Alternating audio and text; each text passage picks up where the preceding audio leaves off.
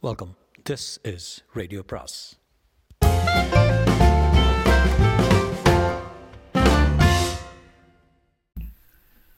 Ponniyin Selvan அத்தியாயம் எழுபத்தி ஐந்து விபரீத விளைவு.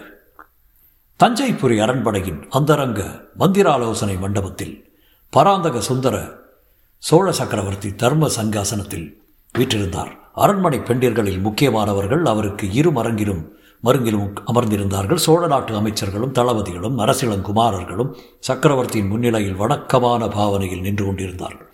பெண்டிர்களே மூத்த எம்பிராட்டியான் செம்பியன் மாதேவியும் உடைய பிராட்டி வானமாதேவியும் இளைய பிராட்டி குந்தவையும் கொடும்பாளூர் இளவரசி வானதியும் காணப்பட்டனர்.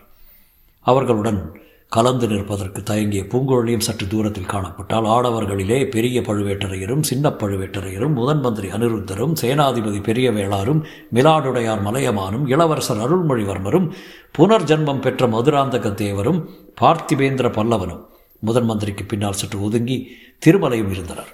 சக்கரவர்த்தி சபையில் கூடியிருந்தவர்களை கண்ணோட்டமாக பார்த்துவிட்டு அழைத்தவர்கள் எல்லாரும் வந்திருக்கிறார்களா? கடம்பூர் மன்னரை காணுமே. என்றார் சம்பவராயரன் மகன் இப்போதுதான் திரும்பி வந்தான். தந்தை மகனும் விரைவில் இங்கு வந்து சேருவார்கள் என்றான் பார்த்திவேந்திரன். ஓ கந்தவாரன் திரும்பி வந்து விட்டாரா? என்ன செய்தி கொண்டு வந்தான்? தப்பி ஓடியவர்களை பிடித்து கொண்டு வந்து விட்டாரா? என்று சுந்தர சோழர் வினாவினார். இல்லை பிரபு அவர்களை பிடிக்க முடியவில்லை. ஆனால் வந்தியத்தேவனை கொன்று விட்டதாக சொல்லுகிறான். இன்னொரு பைத்தியக்காரன் அகப்படவில்லையாம். தப்பி போய்விட்டானாம் என்றான் பார்த்திபேந்திரன் பெரிய பழுவேட்டரையர் இப்போது ஒரு ஹூங்காரம் செய்தார். அவர் ஏதோ சொல்லப் போகிறார் என்று மற்றவர்கள் எதிர்பார்த்தார்கள் ஆனால் அவர் ஒன்றும் சொல்லவில்லை. சக்கரவர்த்தி நான் செய்த தவறினால் இன்னும் என்னென்ன விளைவுகள் நேருமோ தெரியவில்லை. முதல் மந்திரி என் மனதில் உள்ள எண்ணங்களை நன்கு அறிந்திருக்கிறீர். எனக்கும் என் குலத்துக்கும் மிகவும் வேண்டியவர்களை இங்கே இப்போது அழைத்திருக்கிறேன். எதற்காக அழைத்தேன் என்பதையும் என் கருத்தையும் நீர்தான் இவர்களுக்கு எடுத்துச் சொல்ல வேண்டும். என்னை காட்டிலும் தெளிவாக உம்மால் சொல்ல முடியும் அல்லவா? என்றார். ஆக்ஞை சக்கரார்த்தி என்று முதலமைச்சர் கூறிவிட்டு சபையோரை பார்த்து சொன்னார். பல காரணங்களினால் சக்கரவர்த்தியின் உள்ளம் புண்பட்டிருப்பதை நீங்கள் அனைவரும் அறிவீர்கள். அபிமன்யும் அரவானையும் மூத்த வீராதி வீரனான மூத்த மகனை சமீபத்தில் நம் மன்னர் பறிகொடுக்க நேர்ந்தது. இளவரசர் இறந்த காரணமோ இன்னமும் மர்மமாக இருந்து வருகிறது. மூன்றாண்டு காலமாக அந்த வீர திருமகனை நம் அரசர் பார்க்கவில்லை. காஞ்சியில் பொன் மாளிகை கட்டிவிட்டு தந்தையை அங்கே வந்து தங்கியிருக்க வேண்டும் என்று கரிகாலர் செய்திக்கு மேல் செய்தி விட்டிருந்தார். ஆயினும் சக்கரவர்த்தி போகவில்லை. அதன் காரணம் நீங்கள் எல்லாரும் அறிந்ததே. இந்த தஞ்சை மாநகரில் சக்கரவர்த்தி சின்ன பழுவேட்டரையின் பாதுகாப்பில் இருந்து வந்தார். நாடு நகரங்களில் பலவித வதந்திகள் உலாவி வந்தன. அத்தகைய சந்தர்ப்பங்களில் சக்கரவர்த்தி தஞ்சையை விட்டு சென்றால் பழுவேட்டரைகளிடம் அவருக்கு நம்பிக்கை குன்றிவிட்டதாக யாரேனும் எண்ணக்கூடும் அல்லவா? அத்தகைய எண்ணத்துக்கு இடம் கொடுக்க சக்கரவர்த்தி விரும்பவில்லை. நம் அரசர் சொல்வதற்கு தயங்கக்கூடிய ஒரு செய்தியை நான் வெளிப்படையாக சொல்கிறேன். அதற்காக இங்கே கூடியுள்ள மன்னர்குல தலைவர்கள் என்னை மன்னிக்க வேண்டும். நம் அரசர் சில காலமாக உடல் நோயிற்று கால்களின் சக்தியை இழந்திருந்தார். அதனால் அவர் உள்ளம் நலிவுற்றிருந்தது. ஆனால் அதை காட்டிலும் அதிகமாக அவர் உள்ளத்தை புண்படுத்திய மனநோய் ஒன்றும் இருந்தது. சோழர் பெருங்குலத்து உற்ற துணைவர்களும் பரம்பரையாக அக்குலத்துடன் உறவு பூண்டவர்களாயும் இந்த பெரிய சோழ சாம்ராஜ்யத்தை தாங்கும் வைர தூண்களாயும் இருந்த நீங்கள் ஒருவரோடு ஒருவர் வேற்றுமைப்பட்டு பகைமை பூண்டிருந்தது நம் சக்கரவர்த்தியின் உள்ளத்தை புண்படுத்தி உடல் நோயையும் வளர்த்து வந்தது. யானை மேல் துஞ்சி வீர சொர்க்கம் அடைந்த ராஜ ராஜாதித்தரின் தலைமையில் நீங்கள் அனைவரும் ஒருமுகமாக தக்கோல போர்க்களத்தில் சண்டையிட்டீர்கள். அந்த போர்க்களத்தில் ராஜாதித்தர் எதிர்பாராத வீரமரணம் அடைந்தபடியால் சோழ சைன்யம் தோல்வியுற்றது. ஆனால் உங்களுடைய வீரத்தினாலும் உறுதியினாலும் ஒற்றுமையினாலும் அத்தோல்வியையே வெற்றியாக மாற்றினீர்கள். இழந்த தொண்டை மண்டலத்தையும் கங்க மண்டலத்தையும் திரும்ப கைப்பற்றினீர்கள். சேவூர் போர்க்களத்தில் பாண்டியர்களை முறியடித்து பாண்டிய நாட்டை கைப்பற்றி நமது நேர் ஆளுகைக்குள் கொண்டு வந்தீர்கள். ஈழ நாட்டில் மகிந்தனை புறக்கொண்டு புலிக்கொடியை உயர்த்தினீர்கள். இவ்வளவு அரும்பெரும் காரியங்களை நீங்கள் அனைவரும் ஒருமைப்பட்டு சோழ சாம்ராஜ்யத்தின் நலமே உங்கள் நலம் என்று கருதி வந்ததினாலே சாதிக்க முடிந்தது. அத்தகைய நன்னிலைமை சில ஆண்டுகளாக மாறிவிட்டது. எக்காரணத்தினாலோ உங்களுக்குள் மனவேற்றுமை ஏற்பட்டு விட்டது இரண்டு கட்சியாக பிரிந்து விட்டீர்கள். இந்த பிளவை நீக்க வேண்டும் என்று நம் அரசர் பெருமான் எவ்வளவோ பாடுபட்டார். தமக்கு பிறகு அரசுரிமை யாருக்கு என்பது பற்றித்தான் உங்களுக்கு வேற்றுமை என்பதை அறிந்தார் நீங்கள் யாரும் அதை நேர்முகமாக சக்கரவர்த்தியிடம் சொல்லவில்லை. ஆனாலும் இணையற்ற அறிவாளியான நம் பேரரசர் அதை ஊகித்து அறிந்தார்.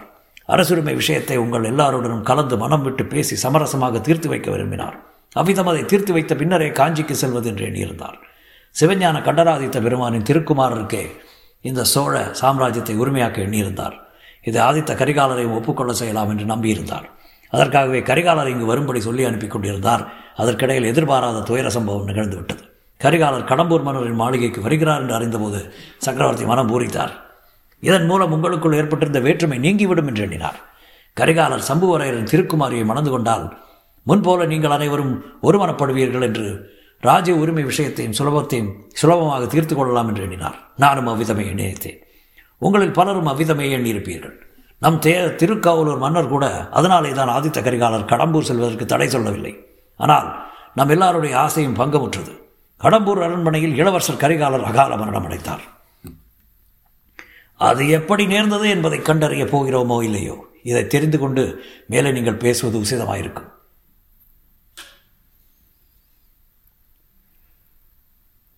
ஆமாம் அதை தெரிந்து கொள்ளாமல் மேலே எந்த யோசனையும் செய்வது சாத்தியமில்லை என்றார் சேனாதிபதி. வீரப்பெருமக்களே நடந்தது நடந்துவிட்டது.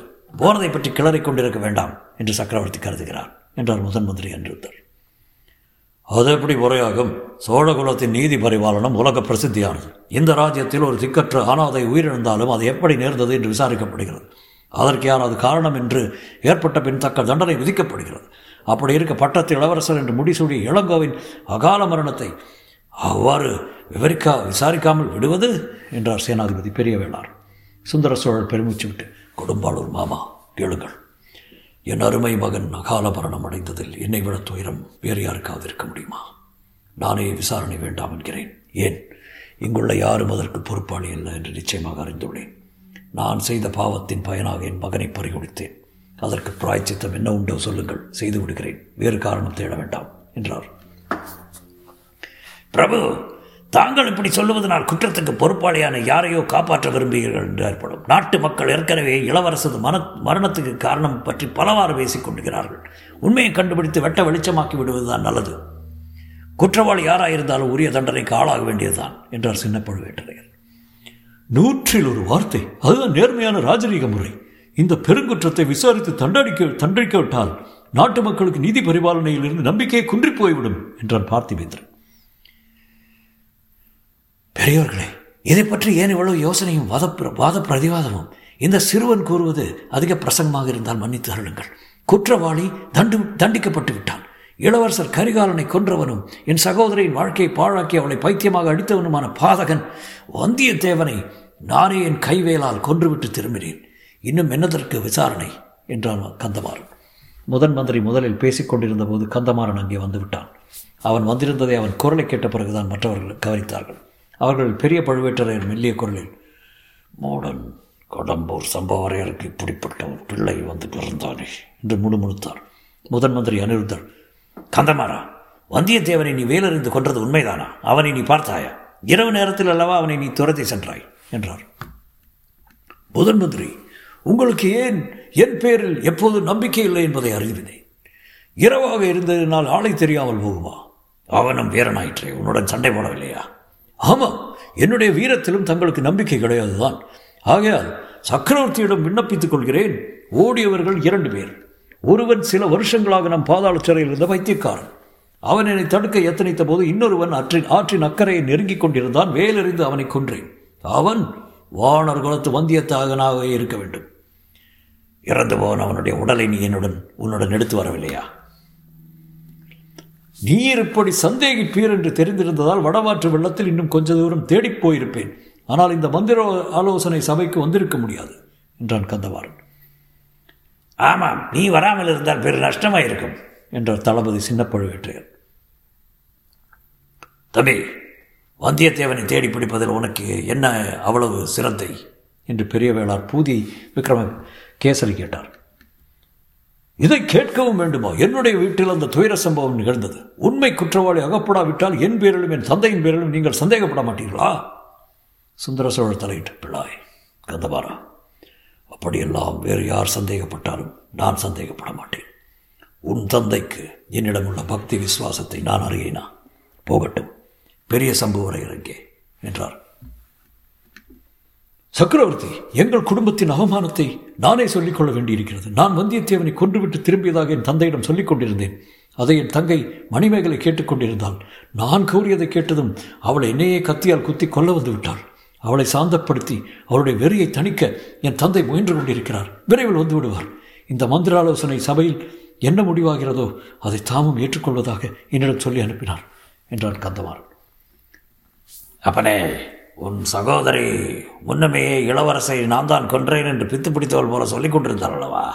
என்றார் கிழவர் மலையவான் ஆம் ஆம் வந்தியத்தேவன் செய்த குற்றத்தை மறைத்து அவனை தப்பு வைப்பதற்காகவே அவ்வாறு அவள் சொன்னாள். அப்போது அவள் முழு பைத்தியமாக இருக்கவில்லை இப்போது பைத்தியம் முற்றி போயிருக்கிறது. எங்கள் குலத்தில் துரதிர்ஷ்டம் என்றான் கந்தமாறன். இளஞ்சம்பூரரே வந்தியத்தேவர் தான் இளவரசர் கரிகாரனை கொன்றதாக அவ்வளவு தீர்மானமாய் சொல்கிறீர். அதே எப்படி? நீரேவும் கண்ணால் பார்த்தீரா? அல்லது பார்த்தவர்கள் யாரேனும் சொன்னார்களா? என்று முதன் மந்திரி கேட்டார் அமைச்சரையா கைப்புண்ணுக்கு கண்ணாடி வேண்டுமா? இளவரசர் இறந்து கிடந்த இடத்தில் அந்த வானர்குல வீரன் தான் இருந்தான். அவன் முகத்தை பார்த்தாலே குற்றவாளி என்று எழுதி ஒட்டியிருந்தது போல் இருந்தது. அதுவோ பழையூர் பழவூர் இளையராணியின் அந்தப்புறம் அங்கே இவன் வேறு எதற்காக போனான்? குற்றவாளி இல்லாவிட்டால் பாதாள சிறையிலிருந்து ஏன் தப்பித்து ஓடி இருக்க வேண்டும்? என்றான் கந்தமாறன். பாதாள சிறையிலிருந்து தப்பி ஓடி அவனை பிடித்துக் கொண்டு வந்து ஒப்புவிக்கும் பொறுப்பு முதன் மந்திரி ஏற்றுக்கொண்டார். அதை இந்த சமயத்தில் ஞாபகப்படுத்துகிறேன் என்றான் பார்த்திபேந்திரன். பல்லவர் குல கோமகனே நான் அவ்வாறு ஏற்றுக்கொண்டது உண்மைதான். ஆனால் இளம் சம்புவரையர் இவ்விதம் தாமே நீதிபதியாகி விசாரித்து முடிவு செய்து தண்டனையும் நிறைவேற்றி விடுவார் என்று நான் எதிர்பார்க்கவில்லை. வந்தியத்தேவரும் பழமையான வானகுலத்தில் தோன்றவர் தோன்றியவர். அவருடைய மூதாதையார் ஒரு சமயம் பெரிய ராஜ்யத்தையே ஆண்டார்கள்.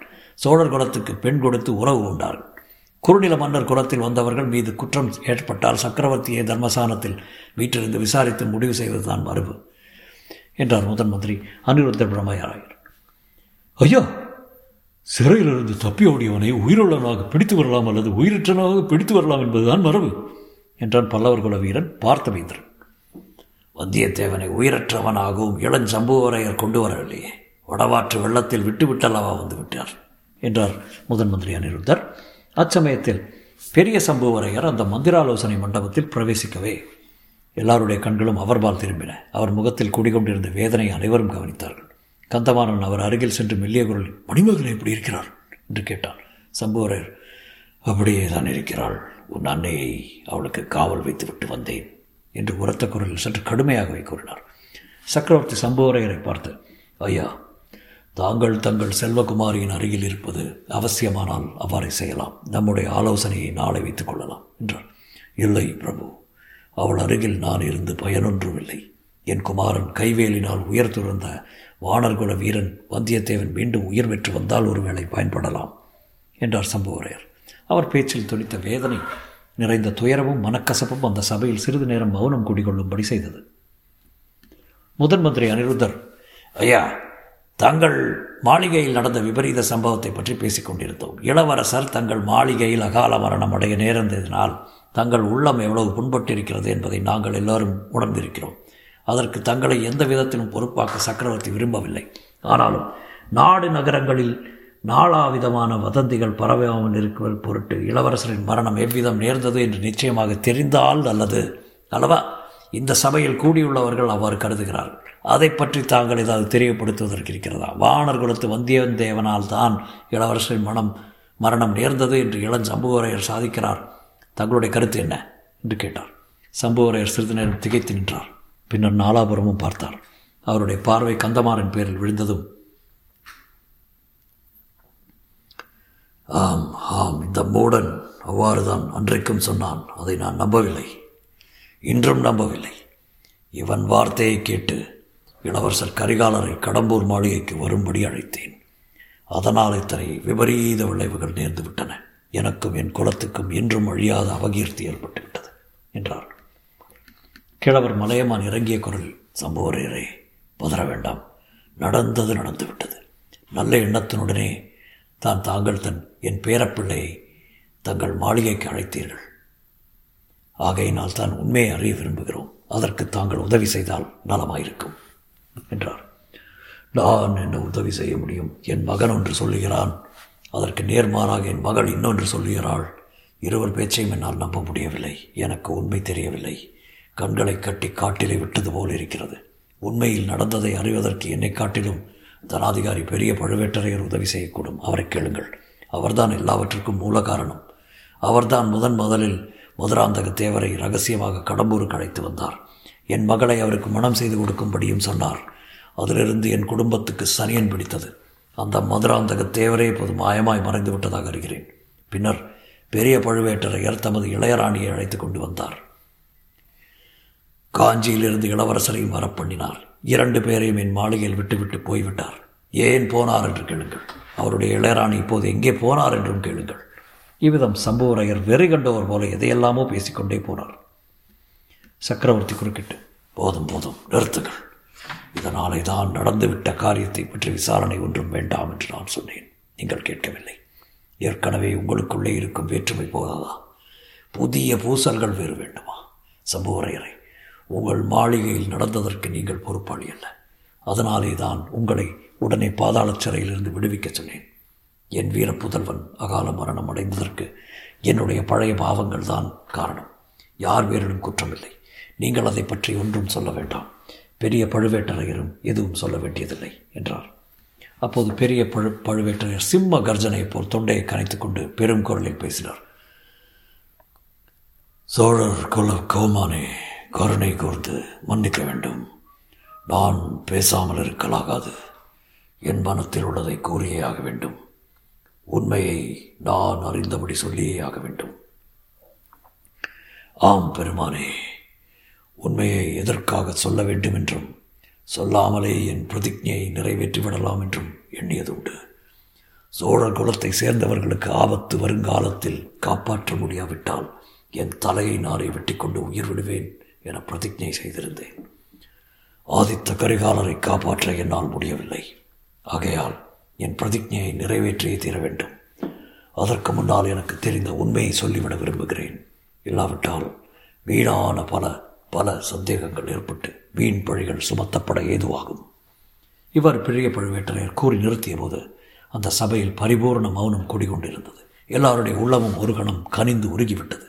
சக்கரவர்த்தி தழுதழுத்த குரலில் பாபா சற்று யோசியுங்கள். எதற்காக தாங்கள் நடந்து போன காரியங்களை பற்றி பேச வேண்டும்? இறந்தவர்களின் உயிர் திரும்பி வரப்போவதில்லை. தாங்கள் மனமறிந்து சோழகுலத்துக்கு எந்தவித துரோகமும் செய்திருக்க மாட்டீர்கள். ஆகையால் நடந்து போனதை மறந்துவிட்டு இனி நடக்க வேண்டியதை பற்றி பேசுவோம் என்றார். இல்லை ஐயா நடந்து விட்டதை பற்றி நான் பேசியே ஆக வேண்டும். சோழர் குலத்துக்காக நான் எவ்வளவு பெரிய துரோகம் செய்வதற்கிருந்தேன் என்று கூறியே தீர வேண்டும். தங்களுக்கும் எனக்கும் குலதெய்வமான துர்காதேவி தான் அவ்விதம் நேராமல் தடுத்தாள். அந்த அன்னை பரமேஸ்வரிக்கு என் காணிக்கையை செலுத்தியே தீர வேண்டும். கருணை கூர்ந்து நான் சொல்லப்போவதை செவி கொடுத்து கேளுங்கள் என்றார் பெரிய பழுவேட்டரையர் அவர் பேசுவதை தடை செய்ய முடியாது என்று கண்ட சக்கரவர்த்தியும் சும்மா இருந்தார். பின்னர் பெரிய பழுவேட்டரையர் தாம் மூன்று ஆண்டுகளுக்கு முன்னால் சாலையோரத்தில் நந்தினியை சந்தித்து அவள் வேரில் மோகம் கொண்டது முதல் நடந்ததை எல்லாம் ஒன்றையும் மறைக்காமல் எடுத்துச் சொன்னார். தம் சகோதரர் சின்ன பழுவேட்டரையர் அடிக்கடி எச்சரிக்கை செய்தும் தாம் பொருட்படுத்தாததை கூறினார். நந்தினியின் தூண்டுதலினால் மதுராந்தக தேவருக்கு சோழ சிங்காதனத்தை உரிமையாக்க எண்ணியதையும் அதற்காக மற்ற சிற்றரசர்களுடன் சேர்ந்து சதி செய்ததையும் கூறினார். நந்தினியின் மூடு பல்லக்கில் மதுராந்தகனை அழைத்து போனதை பற்றியும் சம்புவரையர் மாளிகையில் நள்ளிரவில் நடந்த கூட்டத்தை பற்றியும் கூறினார். முதன் முதலில் வந்தியத்தேவன் காரணமாகவே நந்தியின் நந்தினியின் பேரில் தமக்கு சந்தேகம் உதித்தது என்றும் அதிலிருந்து பாண்டிய நாட்டு சதிகாரர்களை பற்றிய யோசனை தோன்றியது என்றும் தெரிவித்தார். ஆனாலும் அவ்வப்போது நந்தினியின் மோகமாகிய மாயை தம் அறிவை மறைத்து வந்தது என்று துயரத்தோடு எடுத்துக் சொன்னார் கடைசியாக கொள்ளிடத்து உடைப்பு வெள்ளத்தில் சிக்கிக் கொண்டதனால் பாண்டிய நாட்டு சதிகாரர்களின் திட்டம் இன்னதென்று அறிந்து கொண்டதையும் விரைந்து திரும்பி கடம்பூர் சென்றதையும் கூறினார்.